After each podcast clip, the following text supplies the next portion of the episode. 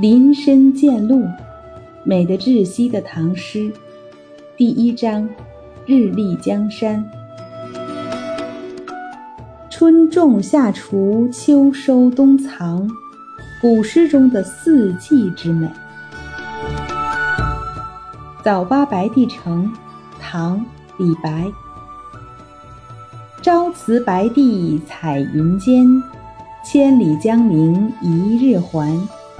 两岸猿声啼不住，轻舟已过万重山。朝辞白帝彩云间，千里江陵一日还。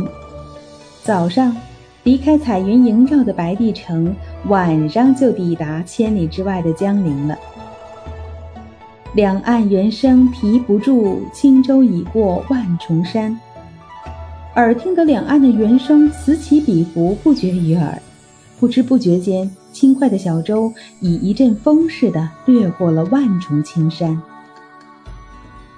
此诗是李白在流放途中预设返回时所作的一首七言绝句，把预设后愉快的心情和江山的壮丽多姿、顺水行舟的流畅轻快融为了一体，随心所欲，浑然天成。